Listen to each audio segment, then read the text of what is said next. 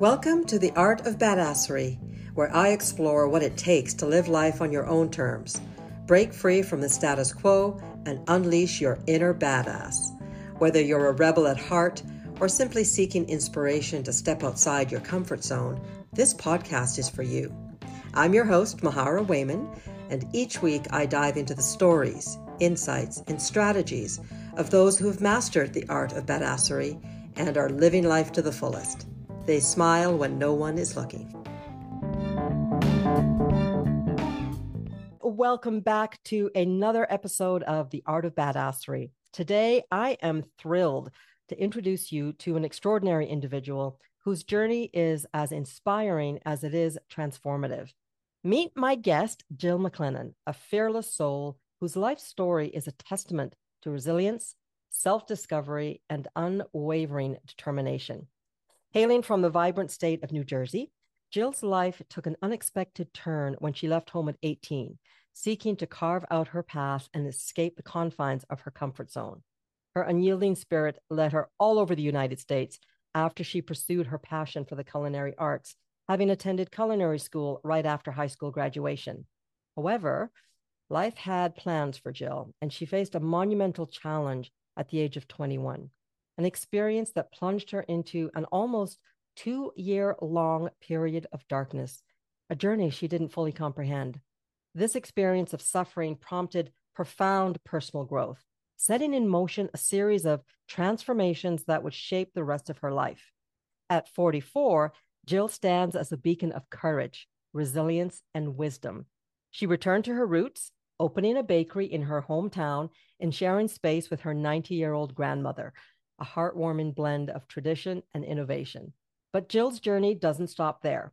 Fueled by her own experiences and a burning desire to redefine how we approach mortality, she's ventured into uncharted territory, the world of death doula services.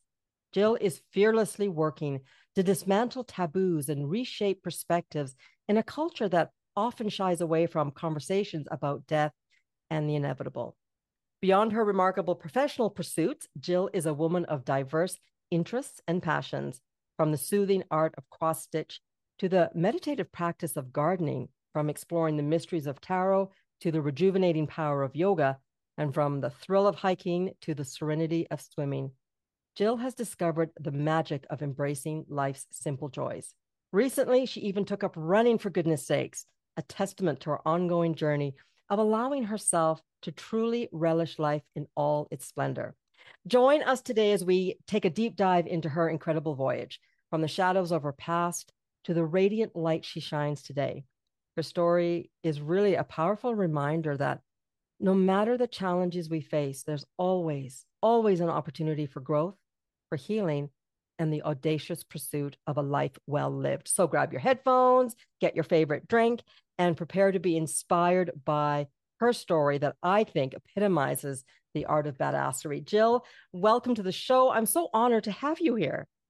Uh, thank you so much for having me. I'm really looking forward to this conversation. And that intro really, it is interesting to hear yourself described by somebody else because I was like, wow, is that really me? Like, it sounded beautiful. So thank you. I appreciate that.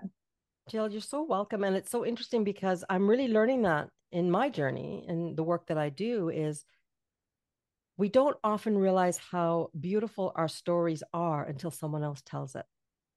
And so that's part of the work that I do. So, anyway, I am excited to find out so much more. I know where you've ended up as promoting death doula services, and I do have some idea what that means. We are going to get to that, peeps. But can we go back to when you were traveling all over the states? What was that all about? Were you just a nomad at heart, or were you looking for something in particular? Hmm, that is a great question because really, I was running. You know, I grew up in a middle class family, lower middle class, single mom. You know, my dad wasn't really around. I had this idea that leaving New Jersey was going to be what was going to fix everything, that that's what was going to be the answer to all of my problems, which of course it wasn't. I moved quite a bit. I first started off in Virginia, then I went to Massachusetts, and then I went back to Virginia, then I went back to Massachusetts, and then I went to New York, and then I went to Florida. I mean, I just was all over. And every time I would move, it would be the same thing. I would start off, I'd be excited, I'd make some new friends, and then all the feelings would come back the feeling like I wasn't good enough, the feelings that I just couldn't figure out how to make life work. And so then I would pick up and I'd move. And of course, you know, doing that a few times, eventually it gets to the point where you start to think, okay, there's something I'm missing and it's not outside of me. So what is it? And I was really fortunate in some ways that you know like how they say sometimes the worst things that happen to you are actually the best things that happen and i guess like is it okay if i get into details? I don't know how much detail you want about what happened to me at 21 well what i'll say is this. I invite you to be as open as you are comfortable with. You certainly don't have to go into great detail but it's i'm going to leave it up to you because this is you know telling your story your way is empowering and i'm i know there are people that are listening that are going to be um, that need to hear your story yeah because i am happy to share um, i think it's important it took me many many many years to even say some of these things out loud and i won't go into graphic details um, but, you know, again, I came from a single parent home. And so I went to the best culinary school in the entire world. Uh, I went to the Culinary Institute of America in Hyde Park, New York, um, which also means that the money that you have to pay to go to that school tends to be a lot.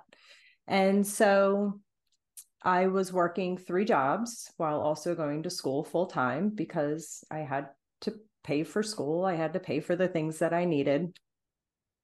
And I had gotten a job for a catering company. And I had told my boss that I needed as many hours as he was willing to give me because I needed the money. And so instead of giving me the hours, he gave me a proposition. And he said he would pay me $3,000 to spend one weekend a month with him. And, you know, I was young, I was 21. I had thought about it. I mean, I genuinely did. I was like, that's a lot of money. Hmm.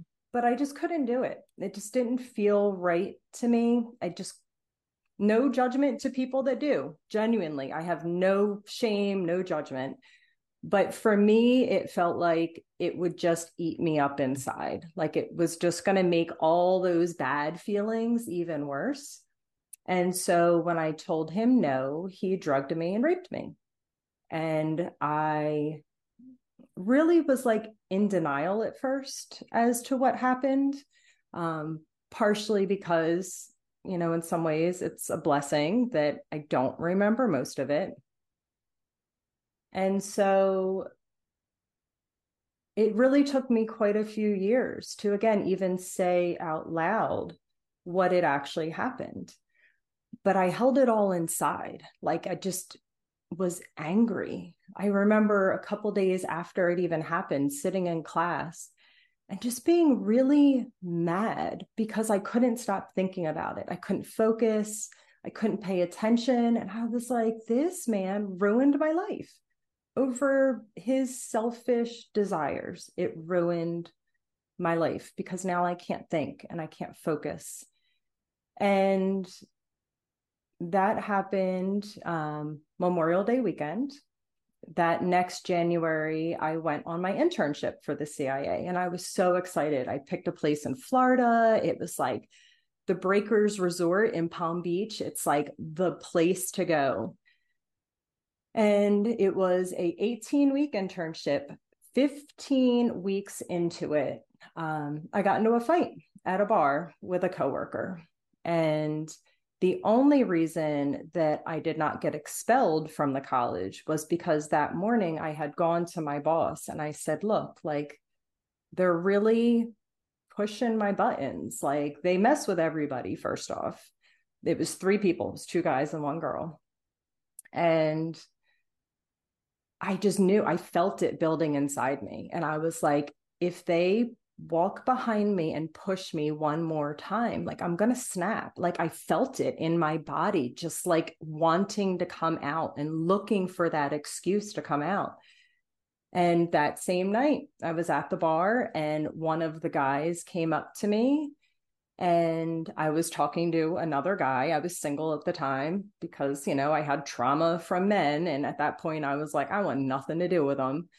But I still, you know, wanted to have a partner. And so I was like talking to a guy, and the other person that I was um, having some issues with kind of was like, oh, don't talk to her. Like she's a lying bitch kind of thing. And I was like, excuse me. I was like, if you have something to say, like say it to me. And we kind of went back and forth. And then he said, all right, well, let's go outside. And I said, you're going to take a woman outside? And I was like, what kind of pussy are you, basically? And that's technically why I got fired for using foul language. He got fired for threatening me and the female in the group got fired because she ran behind me and shoved me and it was like something just took over there was no thought i could not control myself in that moment it was like all this rage just came out of me and i'm tiny i'm only five four and like 110 pounds but i just exploded and as soon as it was done I sobbed. I mean, I just, the same guy that I was talking to, he was like, Are you okay? And I was like, No. I was like, I just ruined my life. I was like, That's it. Like, I'm done. And I did get fired and I fell into a really deep depression. Like, I couldn't get out of bed. I eventually found a new internship. So I had to start all over again. And I really do feel like the universe like drops things in your path that lead you to where you need to be.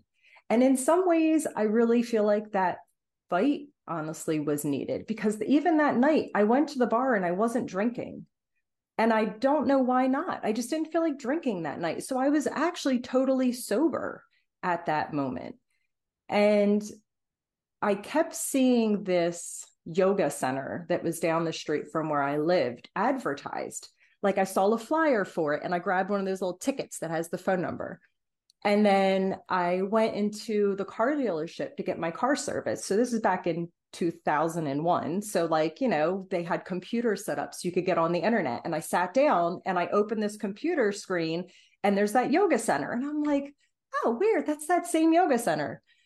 And so I had started working at a new job and I was cleaning my room one day because I again I was like I need to do something. It was my day off. I didn't want to get out of bed and I thought I have to do something and I was cleaning up and this number fell out of like a book. And I was like, "You know what? I'm just going to call him." And so I called and the owner answered the phone and he said, "You know, we have a class tonight. Um, we're going to do yoga and then we do meditation right afterwards." And he was like, "I really think you should come."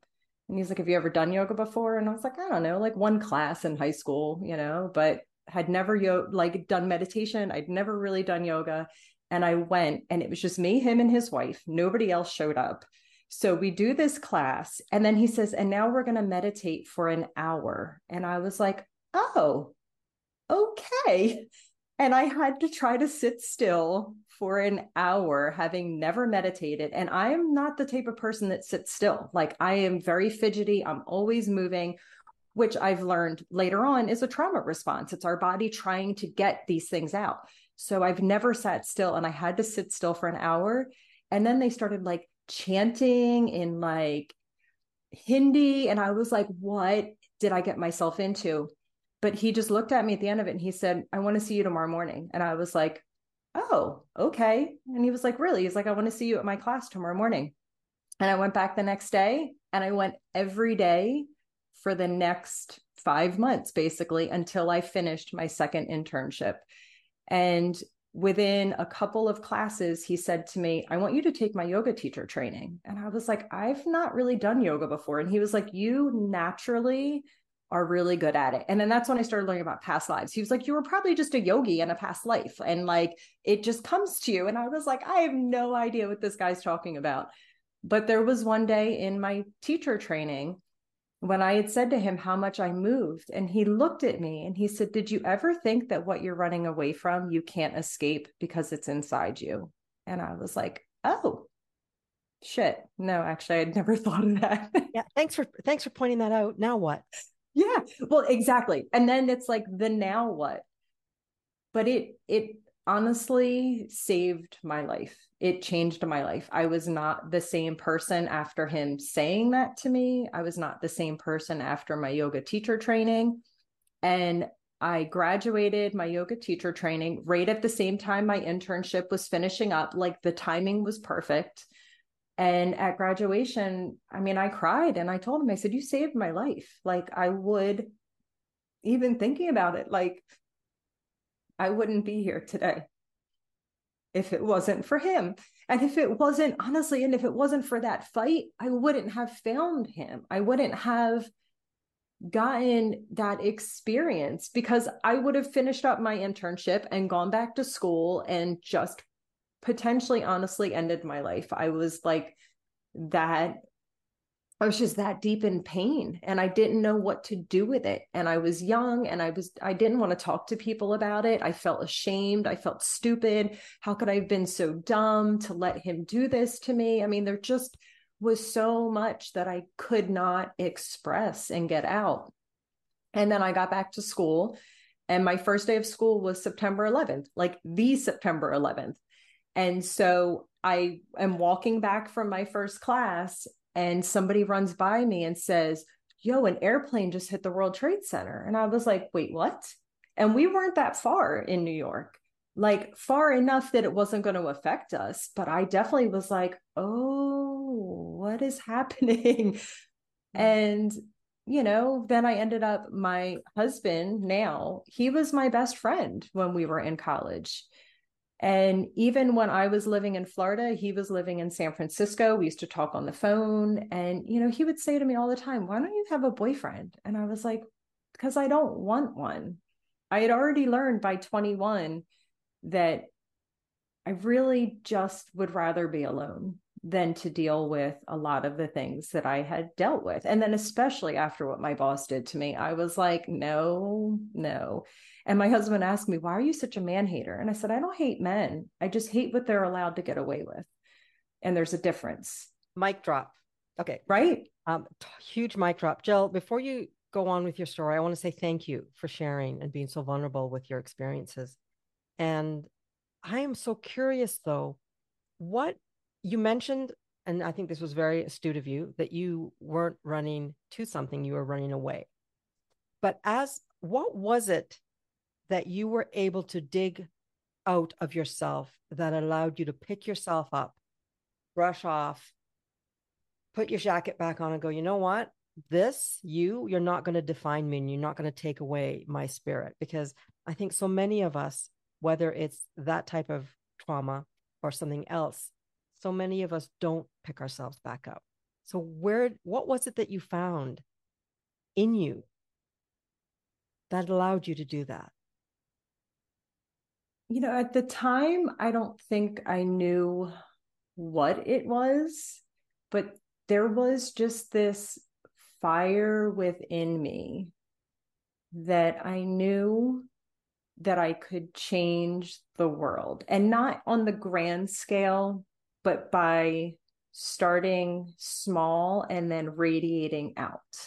Right. And that even when I was a child, I would go places with my grandmother. And especially, you know, I'm not surprised I ended up as a death doula. You know, I would go into the, um, they had a veterans home very close to where she lived. And so we would go and we would, you know, she would say, you know, we're going to go with the old people, even though some of them were younger than her, you know, and we would go and we would take them to mass. My grandmother was very Catholic and she would always say to me, I would walk into the room and I would go up to the people that everybody else was avoiding, that you know, they smelled bad and they looked bad. And I would just go up to them and I'd hold their hand and I would just be with them. And I felt like my mom always said to me, I always took in all the strays, even in high school, you know, all through college, where like I just gravitated towards the people that I think need love the most.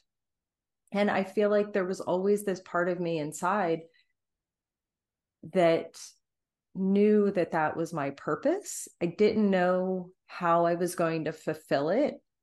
And I couldn't let anybody else stop me from doing really what I was put here to do by God or the universe or whatever you want to call it, right? I feel like I had this purpose in life and I was not going to let anybody stop me, even though there was really times when I was close to just not giving up because that's not really the right word. I was just tired. I was just tired of meeting people that were so careless about their actions and how it was hurting others and seeing so much pain and suffering in the world and not being able to fix it. And even now i still struggle sometimes with that of you know hearing things and seeing things and just being like i can't i don't know what to do. I can't fix it. And then that's when i go back to reminding myself the only thing i could do is start with myself and those closest to me and then let that radiate out. That if i can make the promise to myself that I will do everything possible to not hurt others. I know I'm not perfect, that there's times when we're all going to hurt somebody else, but I can try my best to just spread love to people, not pain, not suffering. And that by doing that, it'll radiate out. And that was just always in me. And I just kept I think turning back to that, even though I didn't know what it was, there was part of me that just kept going back to that. Like you'll you'll figure it out. And then finding those little, you know, breadcrumbs along the way to like lead me down that path and just trusting them. But it's not always easy. I mean, life is not easy, but I'm determined. You are so determined, and I love that. And I'm just going to take a sip of water. Of course, yeah. um, there's so much great wisdom in what you're saying you know so as a reminder i actually believe same i have the same beliefs. We are spiritual beings having a human existence and that in itself brings up lots of challenges. I actually just read a book while i, I listened to the audiobook and it blew my mind. It's um called journey of souls. Oh my gosh i just pulled that off my bookshelf last night. See that's what i mean about those breadcrumbs. I've had that book for a, a many years I hadn't reread it in a while. For whatever reason, it popped into my head. I had to search four bookshelves until I finally found it. And I pulled it off last night and I was reading through it last night. I love when that happens. oh, I listened to this book last about two weekends ago, and I'm very intuitive and I'm very inquisitive. And I, I just thought it was brilliant. And so, for those of you that have not read it or heard of it, it's um, written by a therapist his first name is Michael. I can't think of his last name. I'm thinking Andrew. Yeah, I don't remember either. But he's a, a therapist that uses hypnotherapy. He takes people, his his patients into a past life. So he does past life regression work to help them overcome challenges in their current life. And I've done past life regression. It's super interesting. But what happened one day was the his client wasn't in one life or the next. His client was in as the soul was sort of in between incarnations. And the therapist was like, what the, what OMG, like, what the hell? What do you mean? Where are you? And this began his introspection and his work with clients on the soul's journey. What does the soul go through between incarnations? It's fascinating. But one thing that happened to me as I'm listening to this book is um, I was listening intently. Just, you know, I think I was, I'm actually on holiday with my family and the dogs are kind of barking and whatever. I'm not really paying attention to them. But he asked a question of the client who was talking about the soul's um, teacher in that moment and the color energy that that particular teacher had. And the author said, So, what, what color would this particular teacher be? And I answered, and I said, Oh, it's deep purple, of course. And then the book said, Oh, it's deep purple. And I went, See, I know this. And I don't just know this because it's a wild guess. I know this. I know this. And n- my life has not been the same since that admission or understanding that. I know that there's more than just this. And I know that I put a lot of thought into choosing this body, this person, these challenges, this face, all of that. It wasn't just me, there was a group of us. For my benefit and my soul's growth, I chose this life. And that has had a profound effect on how I look at everything. And the biggest thing that it's done for me, it's taken away the fear. And I know those of you listening, and you mentioned it at the beginning of this conversation, this idea that there's something that was just, there was always something that was bothering. And sometimes we know I had a shitty experience and that has, you know, I've grown up afraid of this or that. Sometimes we don't know what the fear is. But as human beings, most of us really look for this idea of security. I want to feel loved. I want to feel connected. I want to feel safe. And I want to feel worthy. But after this car trip two weeks ago, where I had this aha understanding, I sort of like, well, of course I'm all of those things. Oh my God, I'm a spirit. I am, I am a spiritual being having a human existence, and I have people on this plane supporting me and loving me and liking me and being friends with me. And I have people on that plane that love me, like me, support me. So it was kind of profound. So I love that you found that book again. We're going to have to connect in a few weeks when you finished reading it. And I would love to just get your views on it. But it was really, it was really beautiful. It was really beautiful. I think I got a little sidetracked. Um, love that you are have been able to look back on these incidences and these challenges as an opportunity for growth. Because really i know that for many people out there that would have been that's it. You know i'm done with that. I'm done with life. I have spoken to people that have contemplating have contemplated taking their life. And you know it really a lot of thought was put into it. Um, i have a dear friend that who lives in british columbia. And in british columbia we have made medically assisted death for people that are um, dying and have a and have a you know have a, a, a disease or something that's going to take away their quality of life. So we do have that conversation has started but it is definitely awe inspiring that you have been able to go okay but i'm here for something more. So let's take us back to this realization that there was more you had to do in this world other than maybe just being an amazing culinary artist? Yeah, I so I did move uh, to California first, you know, and my then boyfriend, um, who had been my best friend, we moved to California. And while we were out there, I would talk to my grandmother every day. I mean, I just, I would call her every single day. She basically raised me, you know, and single mom. My mom was always working. So I was with grandma all the time. So we were just very close. And then after my husband and I got married, we really wanted to open a bakery together. We had talked about that again, even before we were dating. We were best friends. So we were both pastry chefs. So, or going to school to be pastry chefs. So we were like, one day we should open a bakery together and my grandma said, Well, why don't you move home and live with me? And you can live with me for free because that will keep me in my house. My grandfather built her that house when they got married in, I believe, 19 like 37 or something, like a long time ago. She'd lived in the house for 70 years at that point. And so that's what we did. We moved back home to New Jersey, which gotta love my husband. He's not from New Jersey. And I was like, guess where we're gonna go? We're gonna move to South Jersey. and we moved there. And almost i want to say a week after we moved there my grandma was like i found this weird lump in my chest but like not her breast but like up, up above it.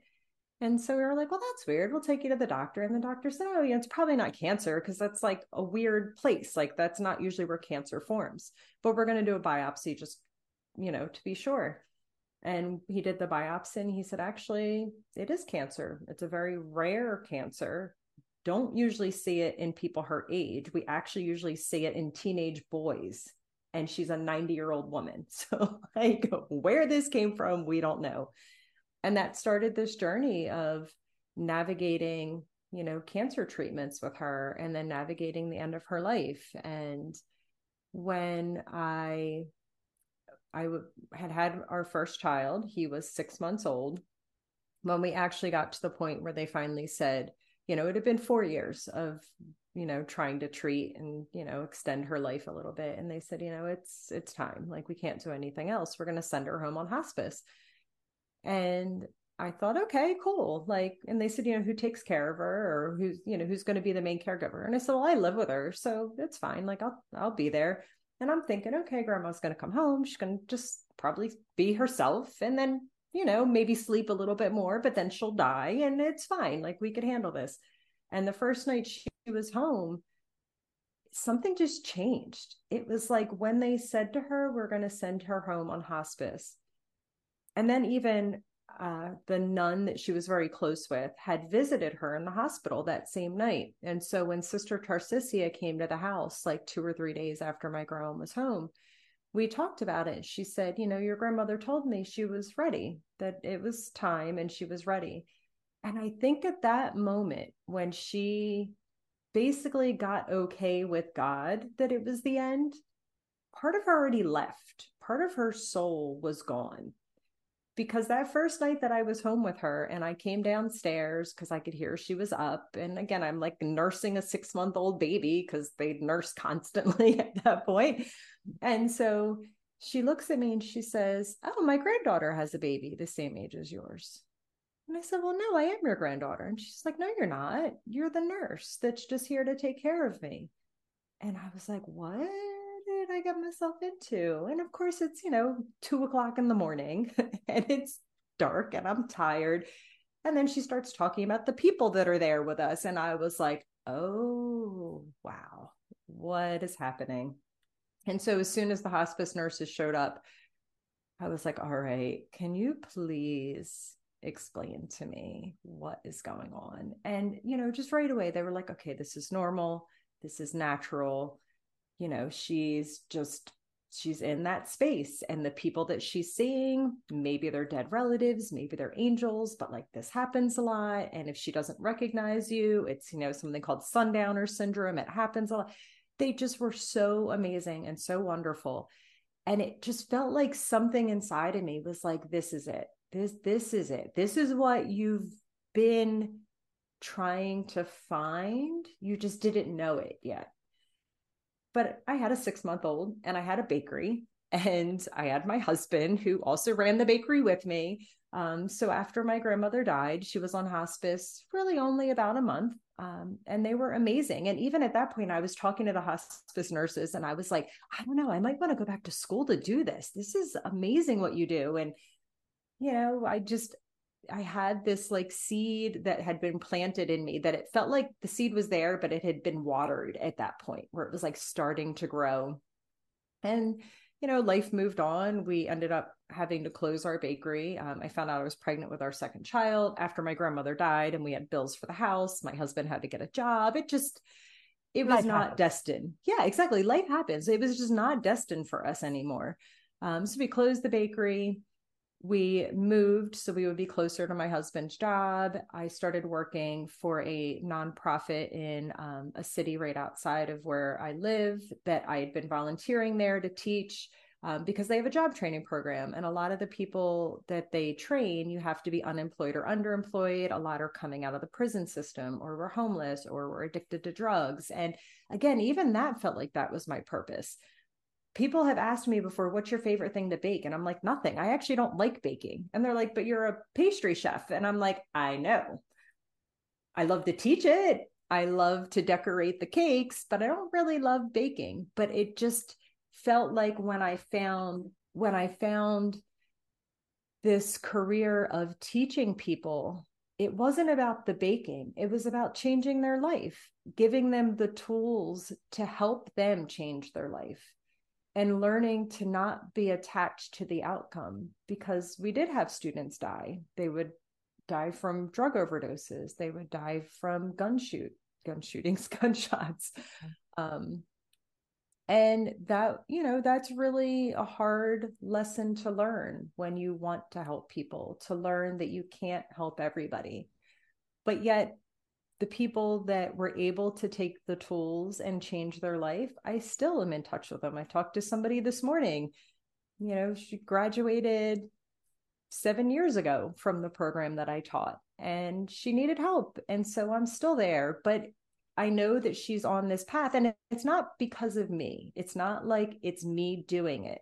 Again, I'm just planting the seeds. I'm giving them the knowledge. I'm giving them the love and the support. When, you know, when you come from a situation where, you know, you were addicted to drugs or you were in prison or you were homeless, there's so much shame that comes with that. And there's so much blame and you know, between their families and society. And I just show up with love. And I'm like, you know what? I love you anyway, no matter what you did. And I've talked to people that have killed people before. And I'm like, you know what? That is your past.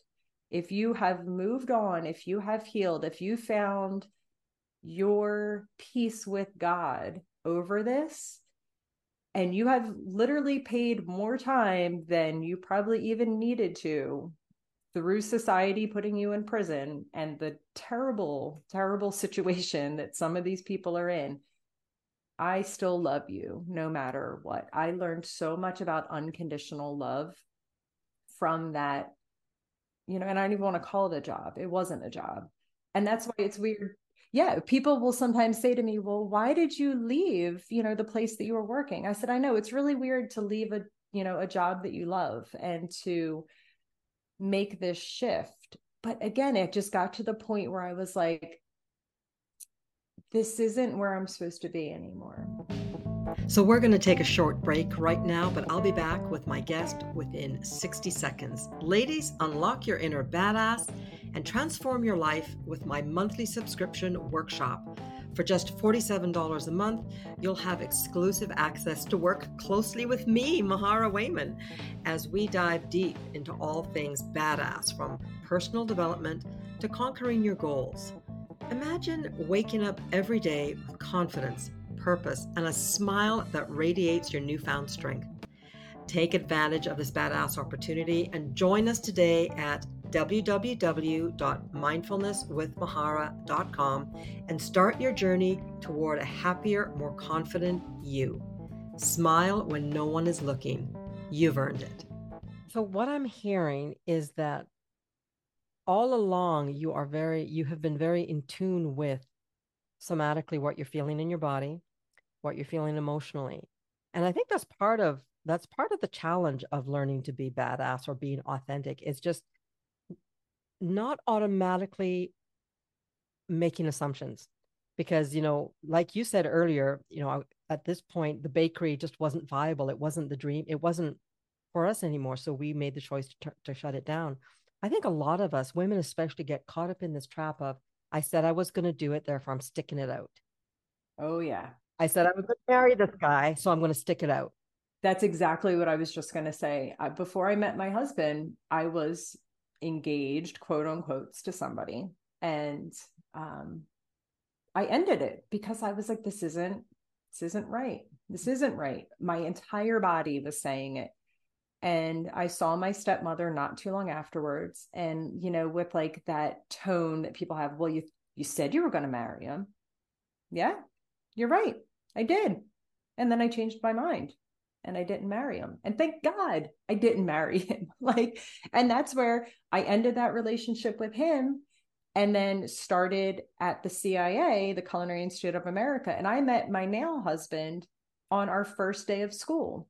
And we start school weird, where they start school every couple of weeks. So I started school in like May you know, it's not like a normal, like you go to school in the fall kind of thing. Like we start school every three weeks. And so I met my husband on the first day of school. It, I wasn't supposed to start that day. I was supposed to start months earlier. But again, you know, I'm trying to work and put myself through college.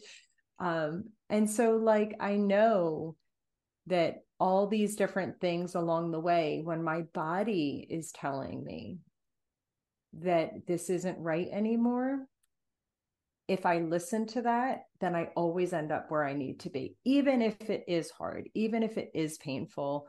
you know, sometimes those voices in your head and outside of your head of saying, like, well, you said you were going to do this, you need to do it. They're they're annoying. You know, sometimes you just need to be like, you know what? It's it's just not right anymore. And that's okay for things to not be right anymore. But yeah, thank God I didn't marry that guy. God, that would have been terrible. And we would have ended up divorced anyway. It just yeah but it, that's exactly what happened to me that but you said you were going to marry him yeah and you are not going to shame me into feeling bad about my decision good for you you are badass oh my gosh okay so fast forward you have you've left you've closed down the bakery you have two children you are working you're teaching a beautiful program to help uh, people that have been challenged either in the prison system or homeless learn a skill of baking? And are you still doing that? So I do it part time. It's one of those things where um, I, so rewind a little bit from me teaching now. I heard of a death doula in 2019 on a podcast. And as soon as I heard it, again, there was that moment of like, this is it. This is it and I was still scared because again, at that point I was uh, 40 years old. You know, I had two kids. I was working two full-time jobs, not two full-time jobs, but two jobs that were very demanding of my time and my energy. I was teaching for a university as well. Like I just life was very busy. But I was like this is the thing that I've been waiting for. And I decided to start my training in January of 2020 and it took me a couple months to really work up the nerve to like research it even and like but i was like nope this is it. I'm gonna do it. And i started my training and i thought well it's going to take me probably many years because i'm so busy. And then of course we all know what happened in march of 2020 so suddenly i had all this time i was able to complete the programs that i was in i actually did two different programs i had my website up i mean i was ready to go by like august of 2020 and then I started back full time teaching in September. And, you know, that again, like the world was still crazy at that point. So there was only so much emotional energy I had. Um, you know, there's the because we're a soup kitchen and we feed all the halfway houses and shelters as well in this city. Like we just we had so much going on not just the teaching i was cooking i was unloading trucks i was doing deliveries i mean i was all over the place and after doing that for about a year, I finally had said to my bosses, you know, I really I need I need time. I can't do both this and my business. And I wanted to be part-time and we just weren't really making it happen. And so then finally I was like I'm giving my notice and I'm going to give you 6 months so that we can find my replacement and we can, you know, make sure because again, I love the program so much. I love my students so much. I love the organization. I was like, I'm not going to leave you stuck. And they just can't, they couldn't really get a good replacement. The people kept quitting and not working out. And so I just kept coming back part time here and there. And then eventually it got to the point where now I teach one specific class. Um, it's a class called ServSafe. It teaches food service workers how to not make you sick right? So it's about how to wash your hands and how to wash and sanitize equipment and how to cook properly, right? It's like a really, really important class. And I teach that three times a year for two weeks um, because we have to teach it. And then it's like a national test, it's like a big deal. And so it's amazing because now I've figured out a way to still be there, to still teach the students, to still connect with the students, to still be a part of this organization that I love so much, but also in a time frame that allows me to still build my business because it is hard. You know, no matter what the way that the world is today, we have to interact with people online. We have to sell our services online. And there's so much noise online now. So sometimes I feel like I just put this content out. And then I started a podcast as well. And like I talked to really amazing people and I'm like putting all this stuff out into the world. But yet people are still really afraid to talk about death and dying.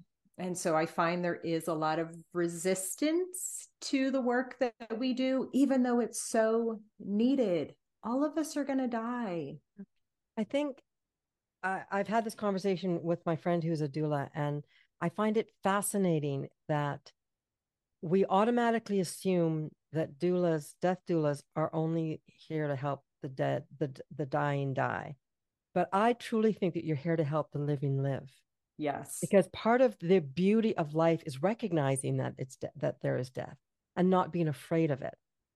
And it's just so interesting and it's uh, very sad that we for the most part in western civilization don't talk about it. We shy away from it. We're afraid of it. We don't understand it. Because there are there are um, cultures that are the complete opposite. There are take the elderly in that's that celebrate their dying celebrate their death recognize that it is a part of life and they're never really gone. They're just on a different plane that we can't see.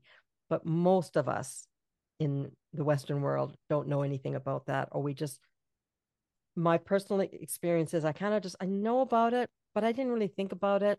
Yeah that's that's that's your culture. That's not my culture. And I, whatever like i know we're going to die but i just don't want to think about it. Um, i'm actually navigating my my mom who's 97 years old and has dementia.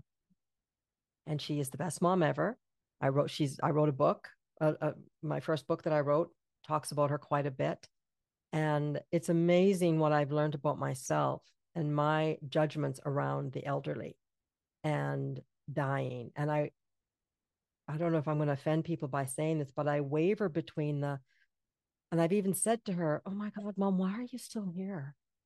Like like explain to me. I understand that you're a soul and you're here for a reason, but what? And she's like, "Good fucking question." Well, she didn't swear. I swear, but she doesn't. like, good question but then I think feel badly for feeling that way. But I, I even said to my husband recently, that's no kind of a life. It only remembers five minutes at a time. And if she phones me, sometimes it's like, Mahara, are we in Canada? Like she's lost the last 50 years.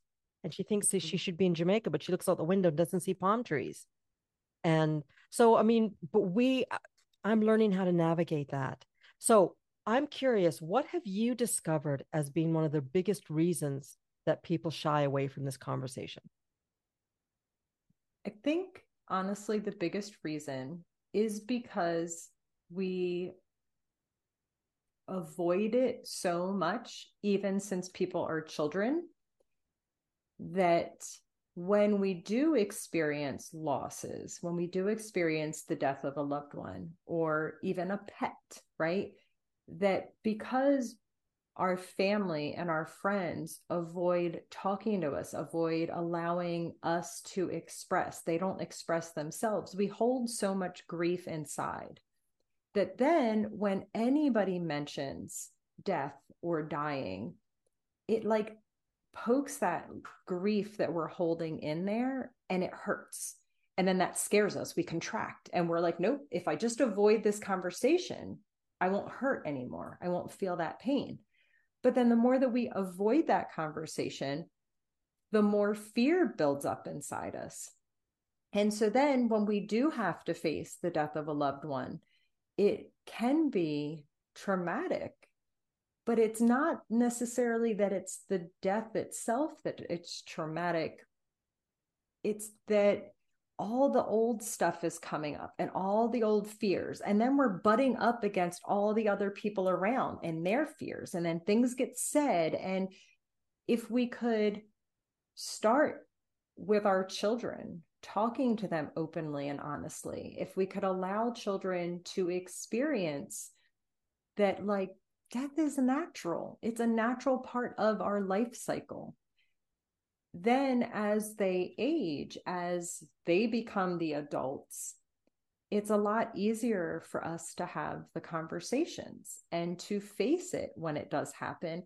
And honestly, our medical system now is not helping the situation any.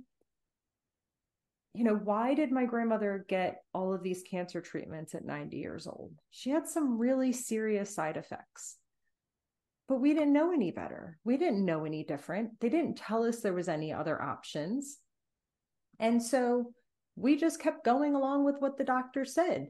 She maybe, I don't know, she probably still would have lived four years. It's not like it was that much longer that it extended her life.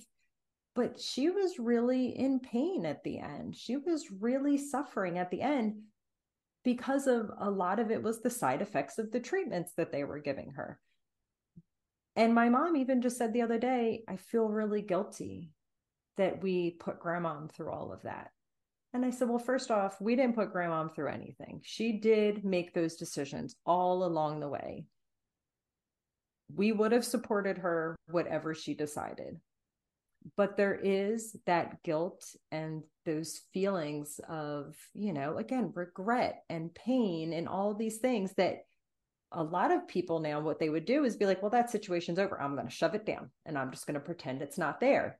So then when they have to face it again, it's all coming up again. Yeah.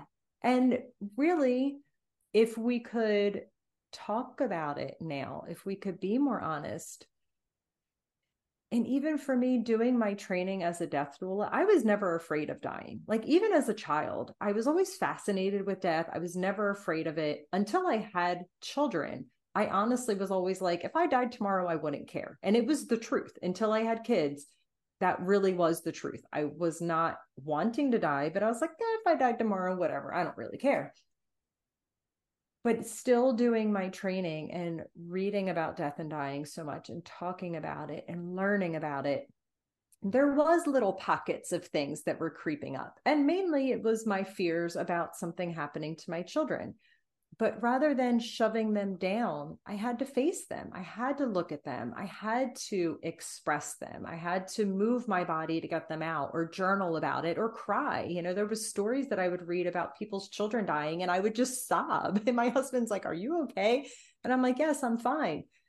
But avoiding those stories, avoiding those realities is not going to protect me or my children from that happening any more than it's going to attract it because we also have that feeling as well. Well if i think about my death if i think about my husband dying if i think about my children ha- dying it's going to make it happen. No that's not true either. None of these things are true. Avoiding it isn't going to prevent it from happening any more than thinking about it is going to make it happen. But what it did for me was allowed me to get my priorities straight about what was important to me in life. And it allowed me to appreciate every moment in a way that I was not able to before. Because parenting is hard, right? Children, they're they're a bit much sometimes.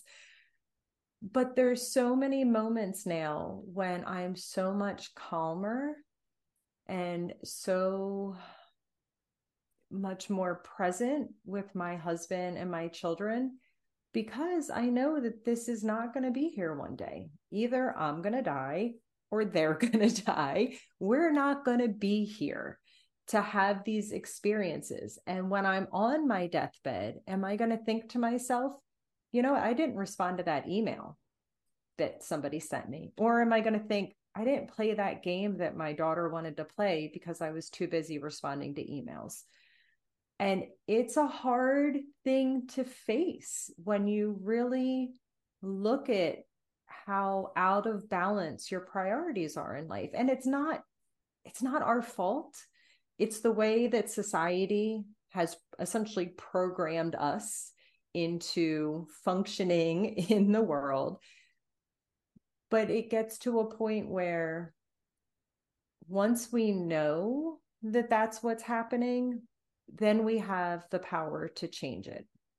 And I have changed the way that I live my life so much where, you know, it's still summertime here. You know, for me, my kids are still out of school and there are emails that are sitting in my box. But you know what? My daughter wanted to do something before we got on this call. So I did it. I still said, Hey, I have this one thing I have scheduled.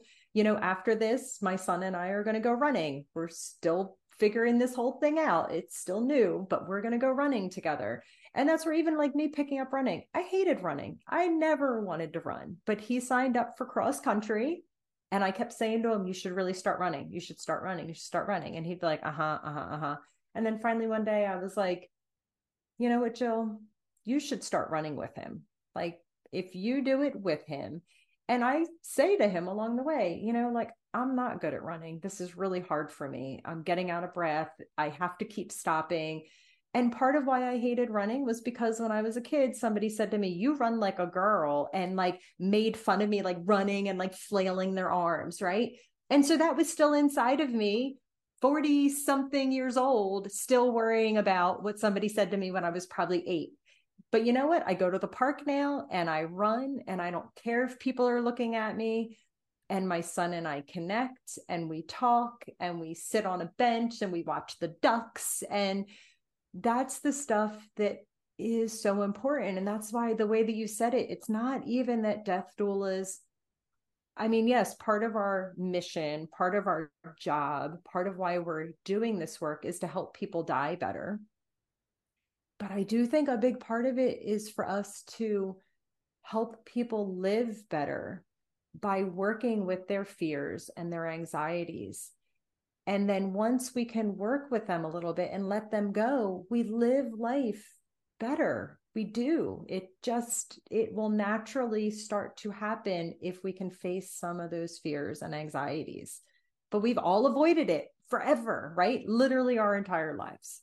We have, we have, and um, so much goodness in what you're saying. And of course, I draw parallels to death doula to coaching, because what I do as a coach is I help people uh, understand their story, change the story, put the story in perspective, so that they can live a more authentic life. And to your point, when we hold up the mirror and and remind ourselves that we are going to die, and we ask ourselves, what do I want more of in my life? knowing that my life is finite. When we give ourselves permission to sit quietly, hang with the kids, eat the ice cream, that's my little, that's my kryptonite is ice cream.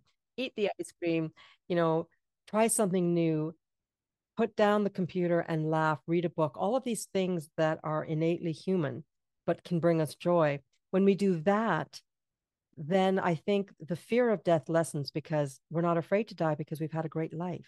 We've lived life fully to the fullest. We've been, you know, my my thing is being badass. We've been authentic. We've learned from our challenges. We've cried when we want to. We've we've shown love. We've we've been we've been um, a part of a community and we've made a difference in the world. And by the way, I never had a chance to say it, but kudos for your ability to be judgment free within the program and helping those that have made mistakes um, feel better about themselves. I, I do a lot of work. I listen to Gabby Bernstein um, a lot, her meditations and her teachings. And one of the things that she said that I've loved, it made a difference for me was just try to look at everything through the lens of love. When you give yourself permission to look at your life or your experience or the thing that's pissing you off the most through the lens of love, you'll be amazed at how it actually is different.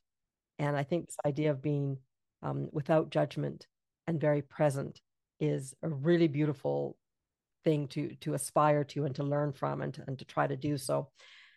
Thank you so much. It sounds like you have all the way through your life made the courageous choice to listen to what's going on stand up for yourself and what you believe in and doggedly keep going which i think is really beautiful. And that is you know that's the epitome of being a badass. And of course that's what this conversation is all about folks that are listening, I am going to include in the show notes all of the ways that you can connect with Jill and, you know, explore with her one on one how she can support you or your loved ones if you're going through this, or if you just want to chat, because I'm telling you, she's a great conversationalist. And I think she's proven that there's some really beautiful, com- you know, things that you brought up here.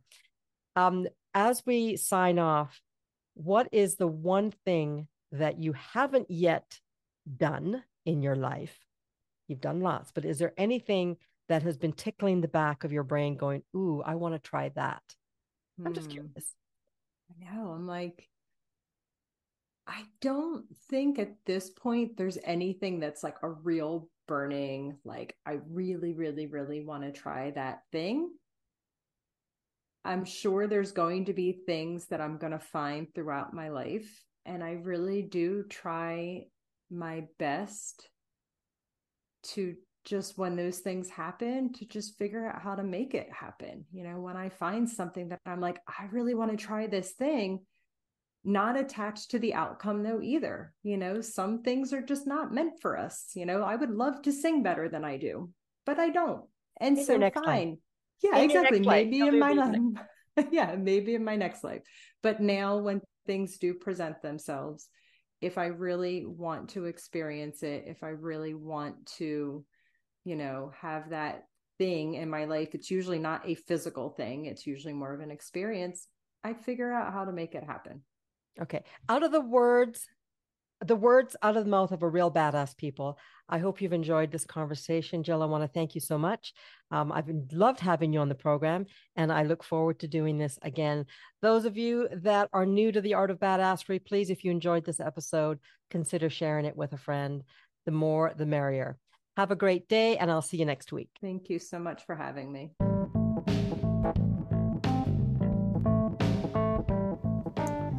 Thank you for tuning in to The Art of Badassery. I hope you enjoyed today's episode and gained valuable insights to help unleash your inner badass. If you found this podcast helpful, please leave a rating or review on your favorite platform. Your feedback not only helps me improve the show, but it also helps others like yourself discover the podcast. Until next time, keep embracing your authenticity and living life on your terms. Here's to you.